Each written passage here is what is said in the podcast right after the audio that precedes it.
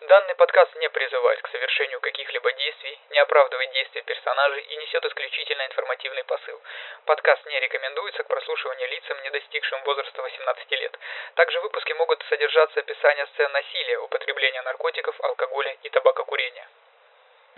Этот полноватый человек с круглым опухшим лицом, в круглых очках с никелированной оправой, скорее был похож на растяпу бухгалтера, напортачившего в годовом отчете, нежели на безжалостного убийцу. Плеер вполне годился на роль героя банального детективного романа в том смысле, что на таких людей подозрение падает в последнюю очередь. Жизнь порой копирует самые расхожие литературные штампы, писал философ А.П. Лаврин.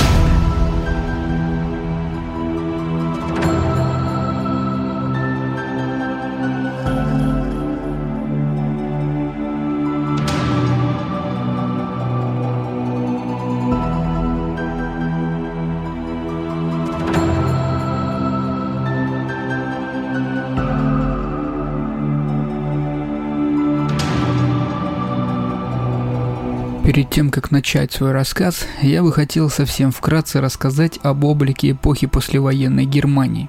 В результате Второй мировой войны Германия и ее столица Берлин оказались разделены на четыре оккупационные зоны – восточную, советскую и три западных – британскую, французскую и американскую. Криминальная обстановка в стране была не лучшей. Особенно много преступлений совершалось в Бизонии, на зональной границе, это обстоятельство очень сильно затрудняло их расследование и обнажало самое уязвимое место уголовной полиции западных зон оккупации, ее раздробленность, вызванную ограниченными полномочиями местной полиции и, как следствие того, кустарничество. Это сыграло отрицательную роль и в раскрытии серии убийств с изнасилованиями, начало которой положила находка 32-летней убитой женщины. Таким образом, с конца марта 1946 года, а именно с момента обнаружения трупа, по началу марта 1947 года полиция получила сведения о девяти зловещих находках в районе между Ильценом, Нижняя Саксония и Хофом, Бавария. В конце 1945 года Плейль женился на местной жительнице и завел ребенка. Однако где-то в это же время он, по собственным словам, понял, что не может до конца удовлетворить свои сексуальные желания с женой и начал вечерами нападать на одиноких девушек и женщин, которых насиловал. Однако ни одна из жертв не подала заявление в полицию. В начале 1946 года он устроился на работу в торговую фирму и переехал с семьей в Цорги. Убийца вышел на охоту. Первой была найдена мертвая 32-летняя женщина. Труп с зияющими ранами на голове обнаружили в карьере в местечке Роклум, неподалеку от таможни пограничного пункта. По заключению эксперта, женщина была изнасилована и ограблена. Полиция опознала в убитую некую Эрику М. и установила, что она собиралась навестить родственников в советской зоне, а преступнике ничего не удалось выяснить, и вскоре расследование было прекращено. Несколько месяцев прошло спокойно, но 19 июля 1946 года недалеко от лесной дороги, ведущей из Валькенрида на Эльрих, нашли еще одну убитую женщину, примерно 25 лет. Орудие убийства, молоток, лежало рядом с трупом.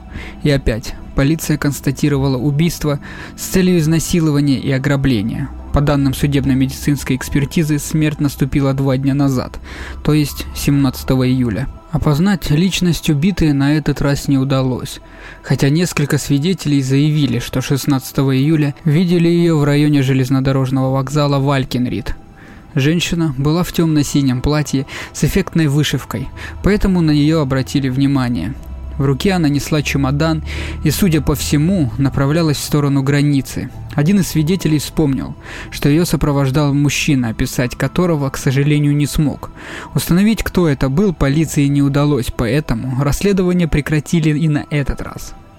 Следующий случай произвел на всех особенно тяжелое впечатление. 20 августа 1946 года рабочие железнодорожники товарной станции в Хофе, придя рано утром на работу, заметили яркие пятна крови и дамскую туфельку. След привел к 7-метровому колодцу, на дне которого лежал труп молодой женщины 20-25 лет. Врачи пришли к выводу, что она умерла лишь несколько часов тому назад. Причиной смерти были тяжелые повреждения черепа, нанесенные тупым предметом и большая потеря крови. Глубокая резаная рана горла доходила до самого позвоночника. Комиссия по расследованию убийства допросила всех рабочих и служащих товарной станции, организовала розыск в окрестностях города, особенно в близлежащих ресторанах, и вышла на важного свидетеля – им был официант привокзального ресторана, который вспомнил, что видел эту женщину вечером накануне убийства в обществе двух мужчин. У одного из них было толстое круглое лицо и дешевые очки в никелированной оправе. Другой свидетель утверждал, что уже не раз видел Мордастова в этом районе. Немедленно был объявлен розыск обоих мужчин, скорее всего спекулянтов, регулярно курсировавших через границу. Никаких результатов. Установить личность изуродованной жертвы также не удалось. Четвертый случай был вновь зарегистрирован в британской зоне. В Подлеске у проселочной дороги, ведущей с Кварцао на Кленце в Нижней Саксонии, недалеко от пограничного пункта Берган, грибники нашли небрежно забросанный землей труп 23-летней Инги Ха. Врачи констатировали тяжелое повреждение черепа и все следы полового преступления. Здесь же было обнаружено и орудие убийства – булыжник. Смерть наступила более 36 часов назад. Это заключение медицинской экспертизы совпало с заявлением родителей убитой, которые обратились в полицию в связи с исчезновением дочери еще 2 сентября. Преступника и на этот раз не нашли. Нераскрытым осталось и пятое убийство, совершенное в лесу под Трапштатом. 9 ноября 1946 года рабочие лесхоза обнаружили здесь слегка присыпанный землей и уже разложившийся труп молодой женщины. На месте преступления полиция нашла клочки газеты «Швебише Тагиссайтунг» за 9 и 10 сентября. Убитой опознали 25-летнюю спекулянтку Ха из Штутгарта. Как показали знакомые, в середине сентября Ха отправилась в советскую зону, имея при себе значительное количество товаров черного рынка. С тех пор о ней не было ни слуху, ни духу.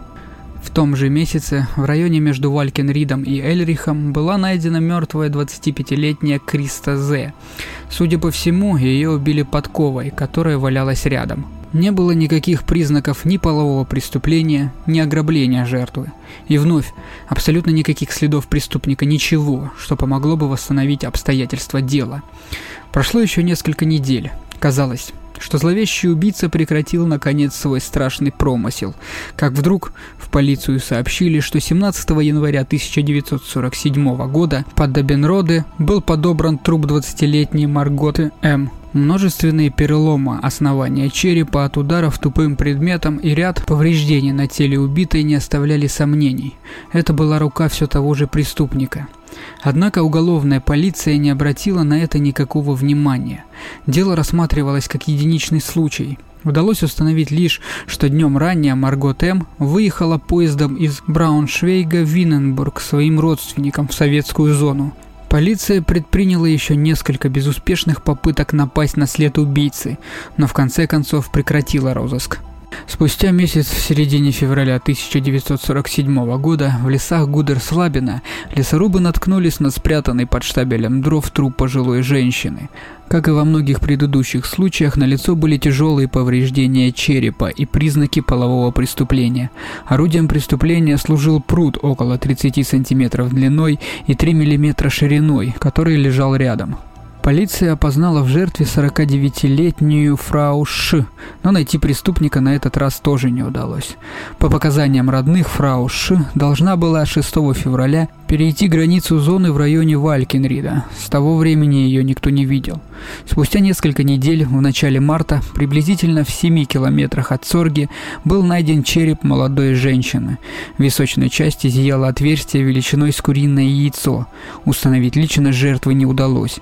Этой находкой под Сорги внезапно оборвалась цепь зверских убийств. Число злостных преступлений росло не по дням, а по часам, и постепенно серия убийств на границе стала забываться.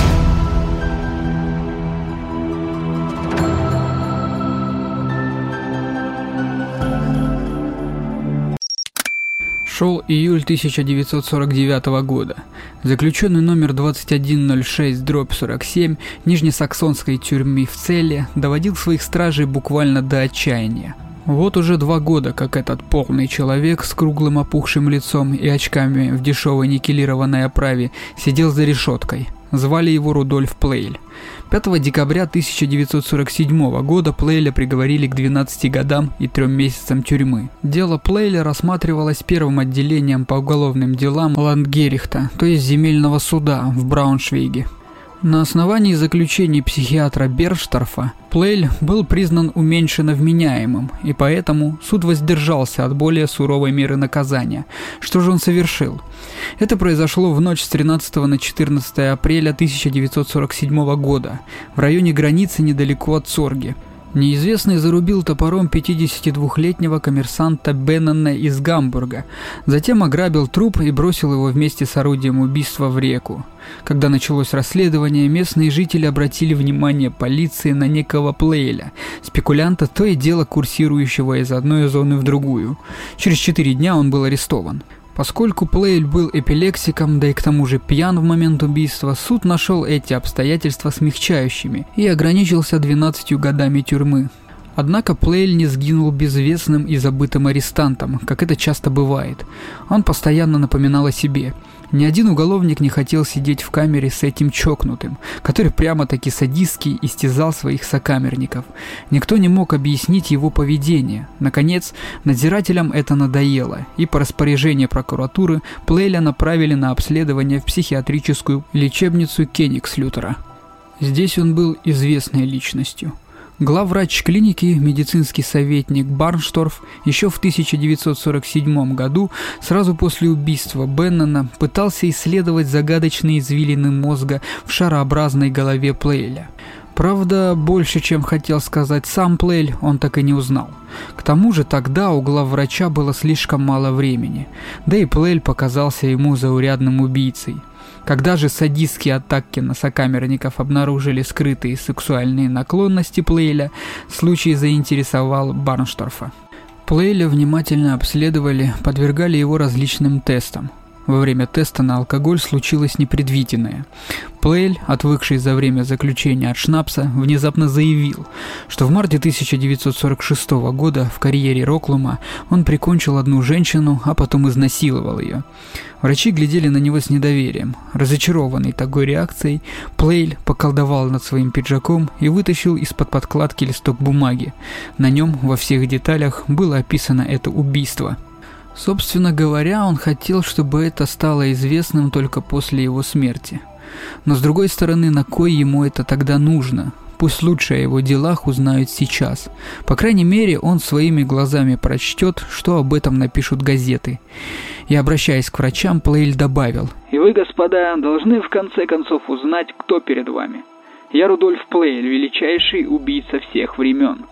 Уголовная полиция Брауншвейга пропустила мимо ушей сообщения психиатров и даже не подумала серьезно заняться Плейлем. Его обвинили обычным хвостуном, который просто хочет привлечь к себе внимание. Дело Плейля и его признание в убийстве 8 месяцев пересылали от одного чиновника к другому, пока оно в конце концов не затерялось окончательно в бюрократических дебрях полицейского аппарата – Таким образом, великому убийце пришлось слишком долго ждать желанных газетных заголовков. Тем временем в его извращенном уме засела очередная идея. Плейль решил стать профессиональным палачом и, находясь на государственной службе, за хорошую плату делать то, чего нельзя обычному человеку – убивать. Плейль никогда не откладывал в долгий ящик принятое однажды решение, поэтому он тут же сочинил соответствующее заявление о приеме на работу и, кроме того, направил прошение на имя бургомистра города Винненбурга. В прошении он изливал свою душу. «Они тут мне не верят, что я человек, который умеет быстро и хорошо убивать. Вы должны оказать мне услугу, пойти туда и прислать мне документ, что там действительно лежит мертвая старуха. Мой рюкзак лежит там же, в яме. Этому типу так не терпелось поскорее снова убивать людей, что он умоляюще приписал. «Пожалуйста, поторопитесь с ответом, чтобы я поскорее получил разрешение и мог наконец-то начать вешать». Он подписался. «Преданный вам Рудольф Плейль». И приложил к письму точный план местности. Конечно, письмо попало не к бургомистру Винненсбурга, а в уголовную полицию, которая только теперь зашевелилась и поехала таки на указанное Плейлем место. Это был колодец возле будки путевого обходчика под номером 25 на тихом участке железной дороги Винненбург-Хальдерштадт. И лишь теперь, спустя почти три года после того, как был найден череп под Сорги, всего в 35 километрах к югу отсюда, расследование убийств сдвинулось с мертвой точки. В указанном Плейлем колодце полиция нашла сразу два трупа, и оба с характерным для убийств 1946-47 годов признаками. Эти преступления и по месту, и по времени совпадали с убийством 20-летней Маргот М тело которое обнаружили 17 января. Полиция даже не подозревала о них. На этот раз личности убитых были быстро опознаны. В ходе следствия полиция столкнулась со случаем покушения на убийство, где был также ясно виден своеобразный почерк Плейля. 12 декабря 1946 года, то есть всего за два дня до убийства Эрики М., в Южном Гарце была зверски избита и ограблена 55-летняя Люси Зе из Шлезвиг-Гольштейна. Фрау Зе переходила границу в районе Нордхаузена. В дороге она присоединилась к двум мужчинам, с которыми была молодая девушка – Мужчины хорошо знали местность и пообещали безопасно переправить ее в британскую зону. Фрау Зе охотно согласилась, тем более, что сама она не знала дороги, а мужчины, казалось, внушали доверие. Особенно внимателен был старший, позже выяснилось, что это был Плейль. Он завязал ей шнурки на ботинках и даже вызвался нести ее вещи. Среди прочего, у фрау Зе было несколько бутылок водки. Когда благополучно миновали границу, Люси Зе, едва державшаяся на ногах от волнения и долгого пути, попросила сделать привал. Они выбрали укромное местечко и расположились на отдых. Открыв сумку, фрау Зе предложила мужчинам хлеба и водки. Это была роковая ошибка, которая едва не стоила ей жизни. В этот день Плейль был еще трезв, что с ним случалось крайне редко. Увидев бутылку, он жадно схватил ее и стал пить огромными глотками. Женщина хотела забрать у него водку. Рассверепев, он изо всей силы ударил ее тяжелой палкой. Фрау Зе рухнула на землю, но Плейль, не обращая на это внимания, продолжал зверски избивать ее.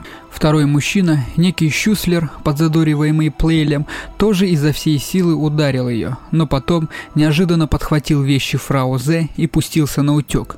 Вместе с ним удрала и девушка. Плейль несколько секунд поколебался и бросился вслед за беглецами, уносившими шнапс. Это спасло фрау Зе от неминуемой смерти. Плейль, чрезвычайно довольный тем вниманием, которое ему стали уделять, всеми силами содействовал расследованию. Он радовался, что его имя упоминается в прессе в одном ряду с такими знаменитыми убийцами, как Хаман, Зейфельд и Кюртен, и признался в совершении 26 убийств и бесчисленных нападениях на женщин и девушек. Благодаря болтливости Плейля, а также показаниям фрау Зе, полиция узнала и о его сообщниках. Дело в том, что этот садист лишь несколько преступлений совершил в одиночку. В большинстве случаев у него были сообщники. Некий Карл Хоффман, старше его на 11 лет, и 18-летний Конрад Шуслер. Дело Плейля и его сообщников рассматривалось в Брауншвейском суде присяжных с 30 октября по 17 ноября 1950 года судебное заседание началось с принятия любопытного решения. По заявлению прокурора суд отвел кандидатуру психиатра доктора Баршторфа как эксперта. Этот был тот самый Баршторф, который своим тестом на алкоголь вызвал взрыв признаний у Плейля. Поводом для отвода было то, что Баршторф в нарушении действующих правил еще до окончания судопроизводства опубликовал в журнале «Шпигель» большую статью о Плейле. Вместо Барштрафа были назначены два других эксперта. Причем один из них, профессор доктор Эвальд, считал, что Плейль, согласно параграфу 51 части 2 Уголовного кодекса, может быть признан лишь ограниченно, то есть уменьшенно вменяемым. Второй эксперт, профессор Юнг Никель, напротив, не видел основания для этого и объявил Плейля полностью вменяемым. В этой ситуации суд принял компромиссное решение. В случае убийства 25-летней Кристы Зе Суд признал, что Плейль действовал в сумеречном состоянии сознания, вызванном эпилепсией, и, следовательно, не может нести уголовную ответственность. Но во всех остальных случаях суд признал Плейля, как и обоих его сообщников, вменяемыми и полностью виновными. Но пока продолжалось расследование и слушание дела Плейля, в ФРГ была отменена смертная казнь, поэтому всех обвиняемых приговорили к пожизненному тюремному заключению и лишению гражданских прав. В тюрьме Плейль написал историю своей жизни, назвав ее «Майн Кампф». Звучит как-то знакомо. А подписал книгу он как Рудольф Плейль, торговец смертью, в скобочках на пенсии. За годы тюремной отсидки Плейль прославился жестоким отношением к сокамерникам. Со временем Плейль, желая прославиться, признался в убийствах женщин, в которых его никто не подозревал. Рудольф Плейль покончил с собой 16 февраля 1958 года в тюрьме. Список жертв Рудольфа Плейля. Эрика М., 32 года, была изнасилована, ограблена и убита ударами по голове. Неизвестная около 25 лет. Была убита молотком, изнасилована и ограблена. Обнаружена недалеко от лесной дороги 19 июля 1946 года. Неизвестная, 20-25 лет. Тяжелое повреждение черепа и глубокая резаная рана горла была сброшена на дно 7-метрового колодца возле железнодорожной станции, обнаружена 20 августа 1946 года. Инга Ха, 23 года, была изнасилована, убита булыжником, обнаружена в подлеске у проселочной дороги 4 сентября 1946 года. Фрау Ха, 25 лет, была обнаружена в лесу 9 ноября 1946 года, спустя месяц после исчезновения. Криста З, 25 лет, была убита ударами по голове подковой, была обнаружена в ноябре 1946 года. Маргот М, 20 лет, была убита ударами тупым предметом по голове, была обнаружена 17 января 1947 года. Фрау Ше, 49 лет. Смерть от тяжелого повреждения черепа, сделанной железным прутом и изнасилования, была найдена в лесу под штабелем дров в феврале 1947 года. Неизвестная. В начале марта 1947 года был найден ее череп. В ночь с 13 на 14 апреля 1947 года недалеко от Цорги с целью ограбления был убит топором 52-летний бизнесмен Герман Беннон из Гамбурга. Друзья, спасибо, что дослушали выпуск до конца. На этом мой рассказ о величайшем убийце всех времен, как Рудольф Плейль называл сам себя, заканчивается. Я попрошу вас распространить данный подкаст, рассказать о нем друзьям и близким. По возможности оцените данный выпуск на вашей платформе. Данный подкаст выходит на всех актуальных подкаст-площадках Apple Podcast, Google Podcast, CastBox, Яндекс.Музыка и прочих. Спасибо за то, что вы есть. Спасибо за то, что слушаете меня. Спасибо за все. Ссылки на источники и материалы к подкасту. Сайт wikipedia.org. Сайт биозвезд.ру. Книга Т.И. Ревяко и Н.В. Трус «Убийцы и маньяки. Сексуальные маньяки. Серийные преступления». Они также указаны в шоу-нотах. Спасибо за внимание. Пока.